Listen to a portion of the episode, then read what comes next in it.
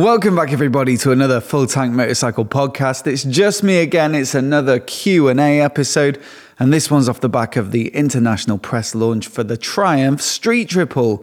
Absolutely brilliant. We did a day out on the track at Jerez and then we did a day of road riding as well. And so hopefully I've got some comprehensive experience on the bike. So we've got questions from our private Facebook group. And if you're not a member already, then you can head to Facebook and search for Full Tank Motorcycle Podcast. Anyone can join. We might just boot you out if you spam or something. That's why it's private. But pretty much we let everybody in. We've only ever kicked out one person. And then also, I've got some questions from YouTube and a few from Instagram as well. So I'll dive straight in. And the first one is from Facebook, and it's Phil Thompson. And he says, can you ride it in a relaxed way or is it a full on speed monster all of the time? Thanks. Now, this pretty much comes down, I think, to a question of whether you go for the R or the RS. So there's a few more questions here from Urban Adventure on YouTube, Sparky List, Rafe Gerso, all pretty much around the same kind of subject. Uh, which is better, the R or the RS? Now there's going to be a full video over on our main YouTube channel comparing the two bikes in the pit lane at Jerez. But look, here's the shorter version, and it pretty much, uh, you know, directly answers Phil's questions. So the R model sits a little bit lower at the back.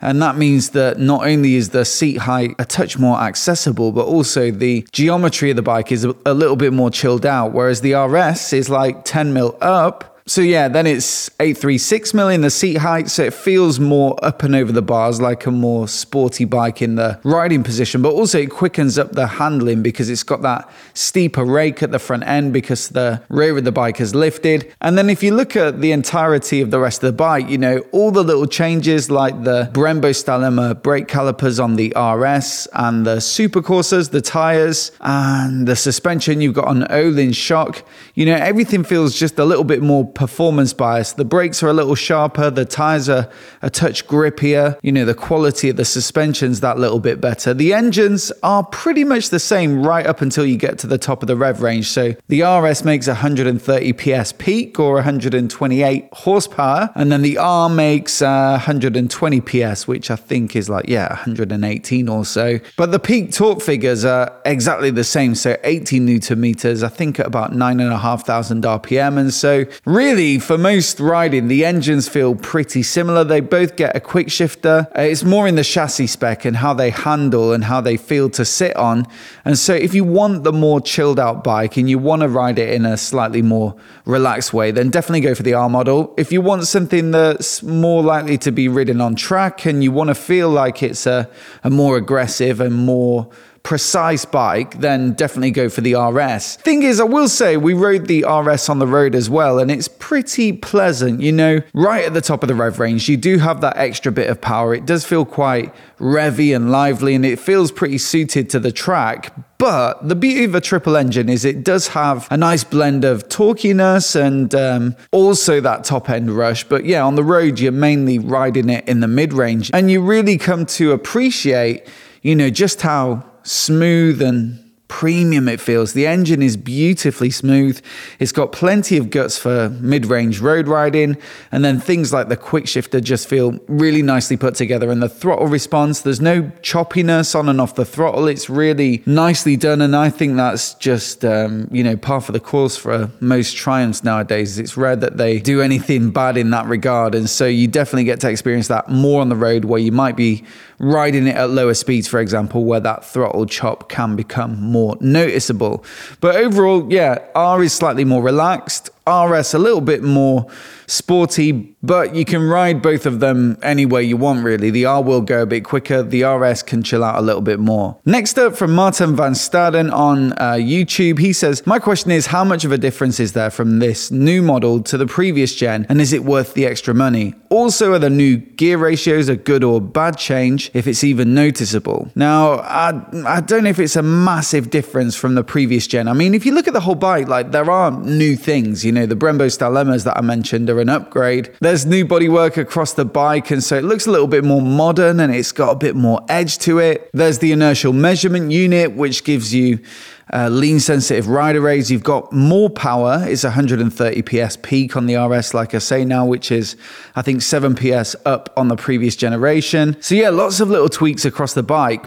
But I think the big one is that uh, rear ride height that gives it this more nimble feeling and the more, you know, agile handling. That's the thing that probably makes the biggest difference to the two bikes. But you could fit that to the previous gen if you wanted. You could put a 10 mil spacer on the shock and get pretty much the same effect. Thing is with the rider aids as well, if you're riding in the summer and maybe you're using top notch tires anyway, and maybe the roads you go on are pretty good in terms of the grip levels, then you might not feel that much intervention from lean sensitive ABS and lean sensitive traction control. I mean, they could well save you one day and you'll be very glad they're there. But, you know, if you're not noticing your ABS and TC kicking in at all in the riding conditions you go out in, then probably that's not going to be a massive advantage to you either. The brakes are perfectly good on the previous gen. And so I think all of the little changes, you know, you could make a case for either being able to do them yourself or them not necessarily being night and day. And so I think unless you're extremely cash rich, or perhaps you've got a certain circumstance around PCP coming to an end and you're looking to just replace it with the same thing but newer,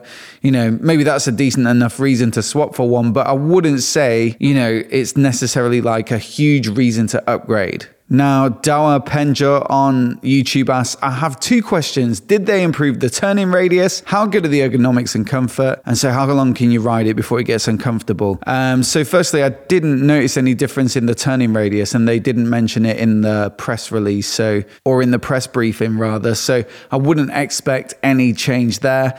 As for the ergonomics and comfort, well, like I say, that lift in rear ride height does make a difference. 826 on the R, 836 mil in the seat height on the RS. So it has changed. I would say though, on the road ride, you know, we did plenty of riding that day. We were out pretty much from 10 ish to four in the afternoon. So not a, a monster day, but enough to notice any aches and pains and niggles and things like that. And to be honest, I found both bikes very comfortable, you know, within what's possible for a sporty naked. It's not going to be your first choice of bike for doing big touring rides, but I'm about five nine.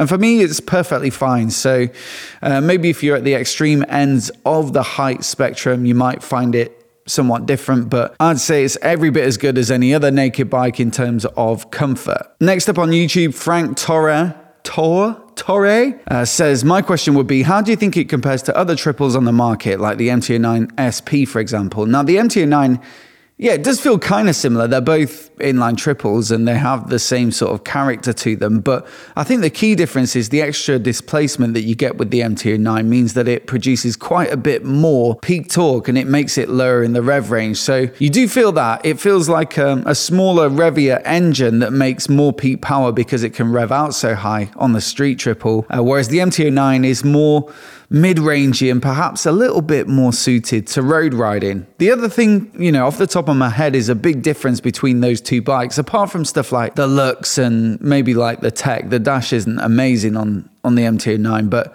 uh, the big thing for me is the riding position. I always find the MT09's riding position to be quite distinctive with pretty high up bars and quite, um, you know, it's like an all rounder riding position. Yeah, the RS, where you're a bit more up and over the bars, to me, it feels sportier in its riding position than an MT09, if my memory serves me correctly. And so, if you are riding in that more sporty way, then it might be the better choice. And like I say, if you're revving it out, so track days, maybe the um, the street trip will be the choice. General road riding, either would be perfectly good, but that extra guts from the MT09 and perhaps a slightly more chilled riding position uh, might make it the better choice. But just demo both, make your own mind up, and uh, hopefully use some of this information just to prime yourself before you go into that experience. Now, Vincent Lazatan well, it could be Vincent Lazartan if it is French. Uh, says one of the things I really didn't like about the current RS is the butterfly tachometer on the TFT display. That's the reason I opted for the R version. Plus, I was short on cash for the RS. In the earlier versions of the RS, so 2017 to 2019, this is such a long question, definitely the longest question in this list. In the earlier versions of the RS, they had a digital version of an analog tach. What does the tach look like in the 2024 model? How is the link braking? Notice any difference between the non-linked models? Also, seating position. Right, we've covered seating position, so I don't have to go into that. The dash is pretty much the same on the the RS, so it does get that butterfly rev counter or tachometer, as you called correctly called it. Um, and I agree, it is a little bit unusual and takes a little while to get used to. I think you have to train your eyes to think of it as just looking for a shape that's getting bigger as you get up through the rev range. And also, it changes color. I think it gets redder, it goes from blue to red. So uh, you can sort of see it in your peripheral vision, and it is kind of handy. But I do understand why some people just prefer something like the BMWs, where you've just got like a, a slightly angled bar that just fills up. And some of the Ducati displays as well are really simple to use in terms of just reading the revs at a glance. It does strike me that like they could have potentially used one of the four different layouts to try some in you know slightly different. It feels like four versions of a similar um certainly for the basics like the speed and the rev counter. Yeah four different versions that just allocate a different amount of space to things like the um, bluetooth connectivity and 10 by 10 directions. What i would have liked to have seen from four different layouts is like yeah one that's a bar for the rev counter. Maybe some people do like that butterfly layout and then uh, maybe something more like a traditional analog round kind of uh, rev counter, a bit like you see on the Speed Triple or Tiger 1200. But no, they've made them all kind of similar. So for me, that's a bit of a shame. On the R version, it now gets the same TFT, no, not TFT, it's an inverted LCD display, as you'll find on the Tiger 660 and the um, Trident 660. So, inverted LCD at the top with a very simple and easy to read tachometer, and then a small TFT display at the bottom half of that dash for things like the uh, menus and riding modes and the Bluetooth settings. Personally, I really like that dash. I think it's um, a little bit divisive, a bit marmite, but having owned the Trident, I thought it was really easy to read at a glance and uh, did all the basics well. And then it's amazing how much functionality they've crammed into such a small TFT. So uh, personally, I quite like it, but I think I'd still want the TFT just for the extra screen space when you're going through menus and stuff. But yeah, sorry to disappoint. What was the other question? Ah, the link braking. Um, having borrowed I think we've got this would be the fourth bike in my memory, maybe the Speed Triple RS, Speed Triple RR. Tiger 1200s, I think, have link braking, and now this. Uh, so perhaps the fourth Triumph I've ridden with it, and I can't say that I've ever noticed it. And I think that's exactly what they wanted it to be. They wanted it to be seamless. You would just not even feel it or you know, become worried by it. You don't even have to think about it really. But all they say is that in their testing, they, have proven it shortens stopping distances. So in an emergency braking situation, especially, you know, you're probably going to be glad it's there. Um, but yeah, I think it's a really nicely implemented system in that I can't feel it, but um, you know, hopefully it is hauling me up a little bit quicker. Now, Ari Atona on YouTube now asks, are you still able to easily put on a slip on exhaust like other model years, or is it going to need a full system? Basically, I think it's a full system. I had a good look at it and then I've looked back at some of my footage and I think it is one complete welded full system. And I think I asked this on the Trident 660 launch when they didn't announce any uh, accessory exhaust. I was like, well, why is that? Um, you know, what's the reasoning? Surely that's an easy grand or so down at the dealer because a lot of people would like to spec up the accessory exhaust. And they said that given the emissions regulations are so strict now and how much, you know, substance there is to the catalyzer and things like that, they felt they couldn't offer any value to the customer in terms of performance gains. And it was difficult to get a massively different sound out of it. And so all you're getting is something that looks nicer, maybe has like a, an arrow badge on it.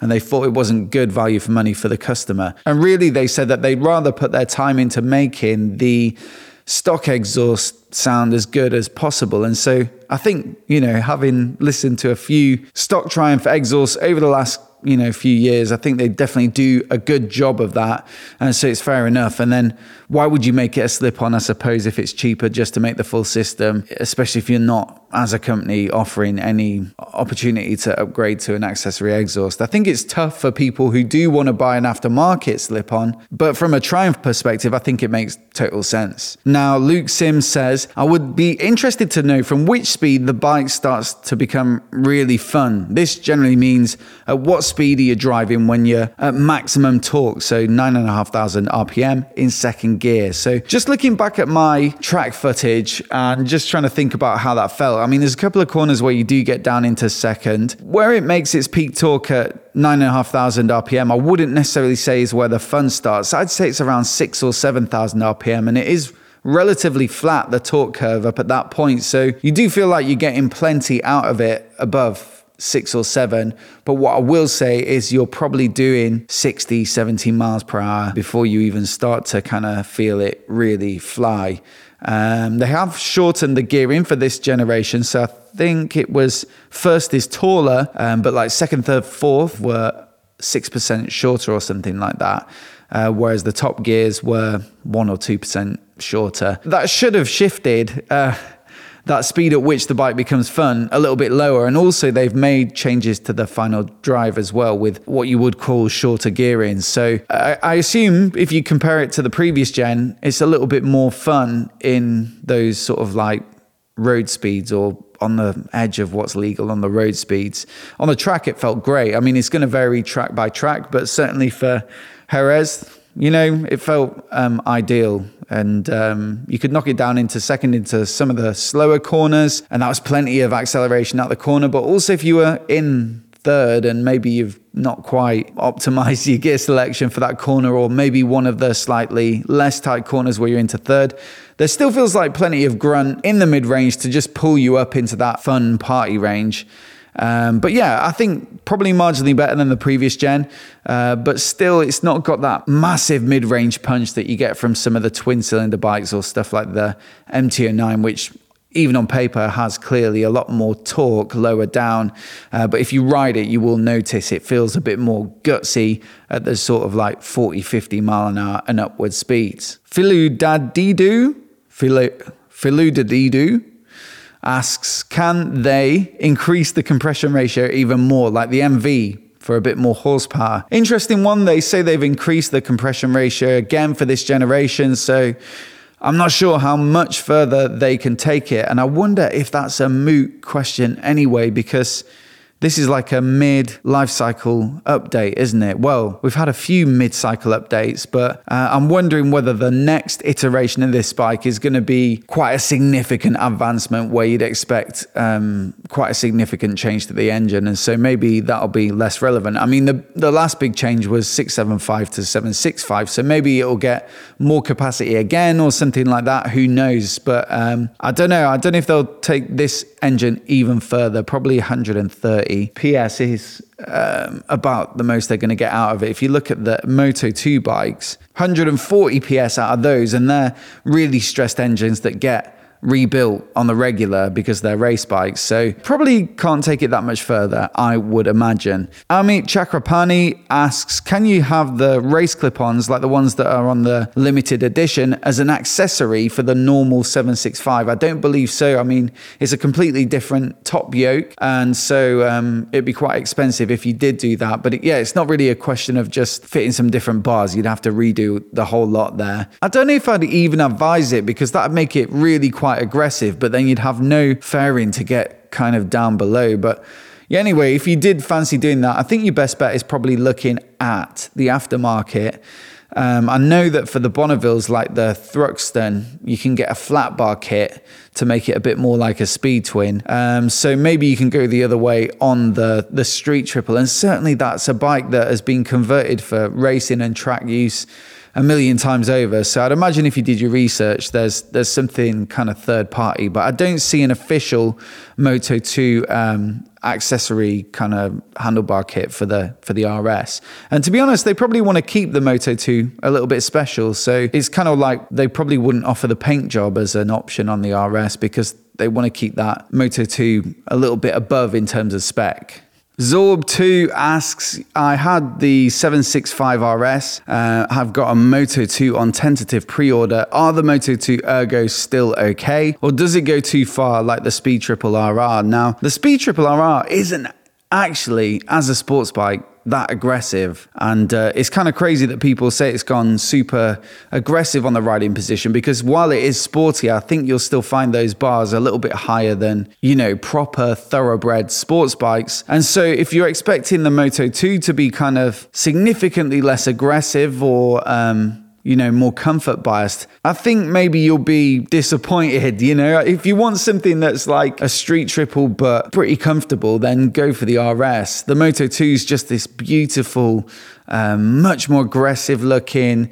Uh, more aggressive riding position. I think even more aggressive geometry as well. You know, just all round aggressive package, and it's a thing of beauty. Really does look special, and I can see why you've pre ordered one. But if you found the RR uncomfortable, I can't see the Moto 2 feeling particularly more comfort biased. It does look quite up and over the bars. Robbie Fernandez asks a question on the seat height for the R and RS. If I go with the option to remove the spacer from the rear suspension to lower the bike, this would be the RS that now gets that spacer to jack it up. Uh, he asks, will the riding dy- dynamics change, i.e., increase the rake? So, yeah, that's how they've shifted the geometry to a more aggressive setup. So presumably if you take that off, you're to shift it back to where it was before. And so that could be one option. Or you could, I think, look at a low seat and that would give you the correct geometry, but also um, lower the seat back down a little bit. In fact, let me just double check that. Yeah, so low seat for 150 quid reduces the seat height by 28 millimeters, and I believe that's a uh, an option for both the RS and the R. So that's a massive drop in seat height. That'll take it from 836 down to 808, I believe, which should be pretty accessible for most riders. You can take 10 mil off um, the rear suspension by by doing exactly what you described, but yeah, for me that might ruin the handling, I suppose. And, you know, the whole reason to go for the RS is something more aggressive. So I'd start with the low seat because that's going to give you more comfort, easier to reach the ground, um, but without messing up the handling. If you still can't get on with it, I guess maybe remove that um, spacer, but you could have just gone for the R in the first place if you want the more chilled out riding position. Now, Shifter 89, question from France. I think a few of these have been from France, if I'm reading these usernames correctly. Says, Do you think it'd be a candidate for the One Bike Garage to do anything from track to street award? Um, certainly, it's a brilliant bike, as I've described earlier in this podcast, for both track riding and street riding. I think the RS would be my pick just because it really does give you that more thrilling track experience. And then, you know, you can just chill it out yourself for the road if you want to dial off a bit of suspension. And then also you can change the, the brakes with ratio adjustable master cylinder. And so you've got some options to customize it. You've got all the riding modes as well. You've got a track mode, but you've also got road, rain, sport, and then user configurable. Um, the R doesn't get the track mode, but the, the RS does get that. And so it really does have everything you'd need to do both those things exceptionally well.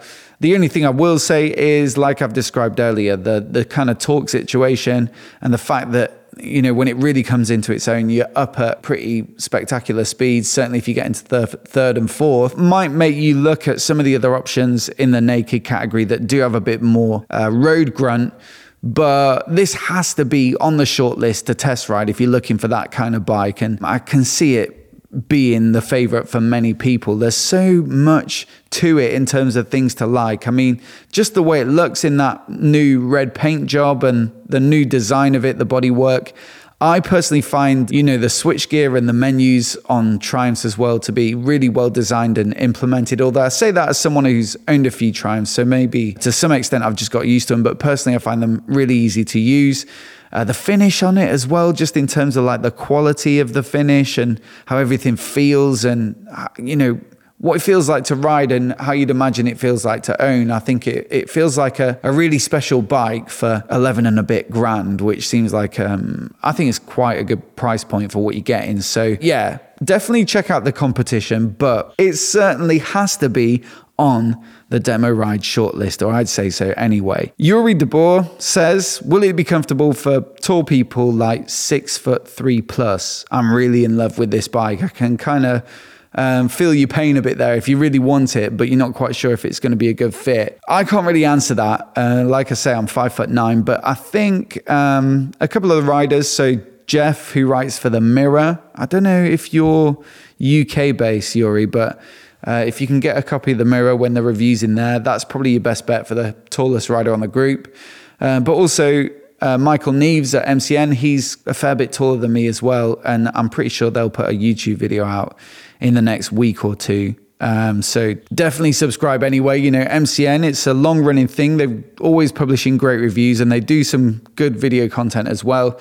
Uh, and his reviews from the, the launches tend to have a decent amount of depth to them. And hopefully he will talk a bit about whether he found it comfortable or not. Will Y410 asks, is the suspension too firm for the UK's dreadful road surfaces? Weirdly, around Seville and Jerez, like the road surfaces are certainly on the sort of more interesting roads to ride, the road surfaces are not that good. Like there's lots of ripples in the tarmac and what bits where it's been filled in, but perhaps not that well. And also the road just seems to kind of fall away at the edges. So you do get like big dips in the tarmac and um, not massively pleasant for all of it. I mean, it's a pleasant riding out in Spain on, on a brand new street triple, but um, the road surface was a real mixed bag. I found it pretty good, to be honest. I wouldn't say that it's necessarily like super plush. They are, both of them, relatively firm because you want a sporty ride, but I wouldn't say it was like teeth chatteringly firm. Uh, you know, they're both pretty fine for general road riding. And of course, both of them are fully adjustable. So uh, while there's only a certain amount you can do with damping, you can still soften it up a bit and have a more road bias ride if you so wish. Activate asks, does it have launch control? No, doesn't have launch control, but I wouldn't say it's a massively difficult bike to launch because it's not super, super powerful, but no, it doesn't get that feature. AB Matthew asks, how does it stack up against the 890 Duke? Pretty similar, apart from the engine. That's the massive difference. You know, they've both got a sporty riding position. They've both got great suspension and great brakes. They've both got a fairly comprehensive technology package, but the difference difference between a parallel twin that's an 890 versus a 765 triple is really pronounced, and that'll be a big deciding factor for a lot of people. And then also the looks. I mean, one looks quite classy and nicely designed, in my opinion, the Street Triple.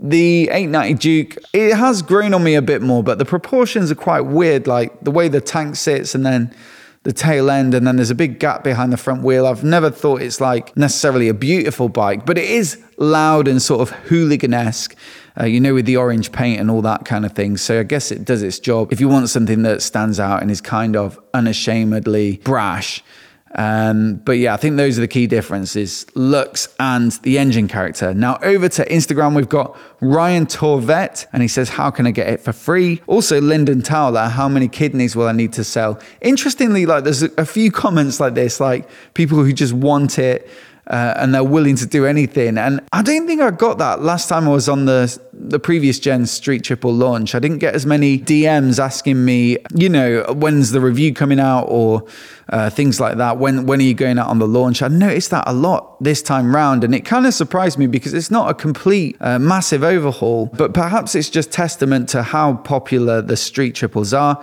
or perhaps testament to how well they've got the message across that they have made some interesting improvements.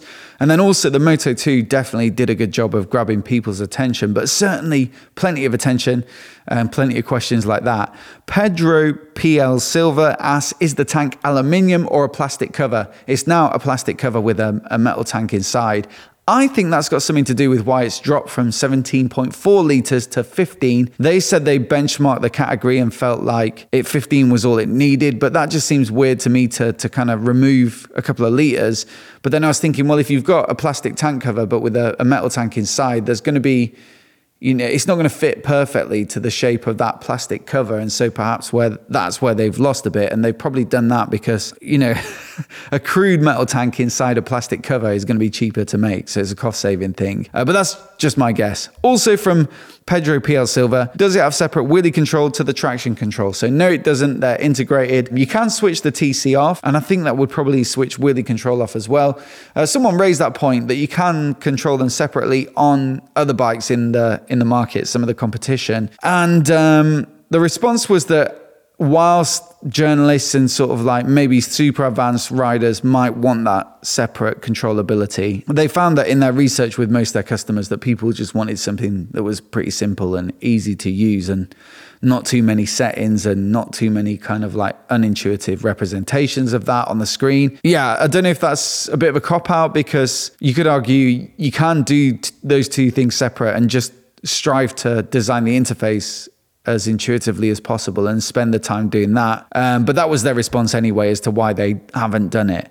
NTA7 Matt, what does the yellow one look like in real life? Because they've only shown the red. Now, go on the official Triumph Instagram and they've um, posted some pictures of them trackside, including the yellow one, which I didn't think I'd like it because I like the neon on the Moto 2, but the yellow RS is kind of more like a custody metallic yellow like think of metallic custard that's what it's like. But actually in the flesh it's probably the one that really stood out and kind of looked interesting and quite exciting so i'll be interested to see how many of those we see on the road and uh, how good the take up is at the at the dealers but certainly trackside it looked really good also, NTO7 Matt, is it worth me working lots of overtime to replace the CB1000R? Much bigger bike, bit more horsepower, bit more grunt to it, but it does feel bigger, has more presence.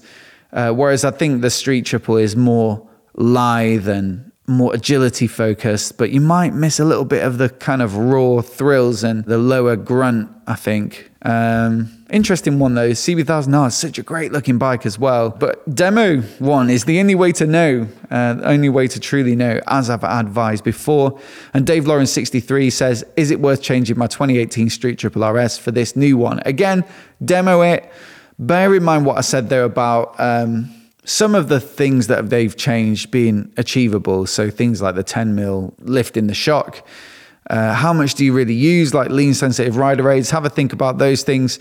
Uh, but also just go and ride one. And actually, if it makes you feel excited and it makes you feel excited to get out on your bike and you're proud of owning it and you can afford it, then I don't see why not. Uh, I just wouldn't say it's a revelation in terms of spec. It's just a little bit better everywhere. That adds up to, you know, a substantial improvement, but you know, the previous gen is still just a brilliant bike. Uh, so I wouldn't necessarily go out and put yourself in masses of debt to do it. But if you're in a good financial situation, I can see why it'd be tempting. Anyway, that pretty much rounds off the questions for today. A massive thanks for watching. If you're watching on YouTube, we're out on the Transalp launch next week. And also, I'm catching up with Tim because he's just been out on the CF Moto trip in Portugal, I believe, to ride two of their bikes. I'm really interested to find out how much the quality of Chinese built bikes has come on. And also because CF Moto will be building some of the KTMs from this year onwards. Uh, what we can expect from those as well. So that'll probably be the next episode. So do follow us in your favorite podcast player. Feel free to subscribe to the YouTube channel as well. And uh, yeah, thank you very much for watching and listening. And we'll catch you in the next one.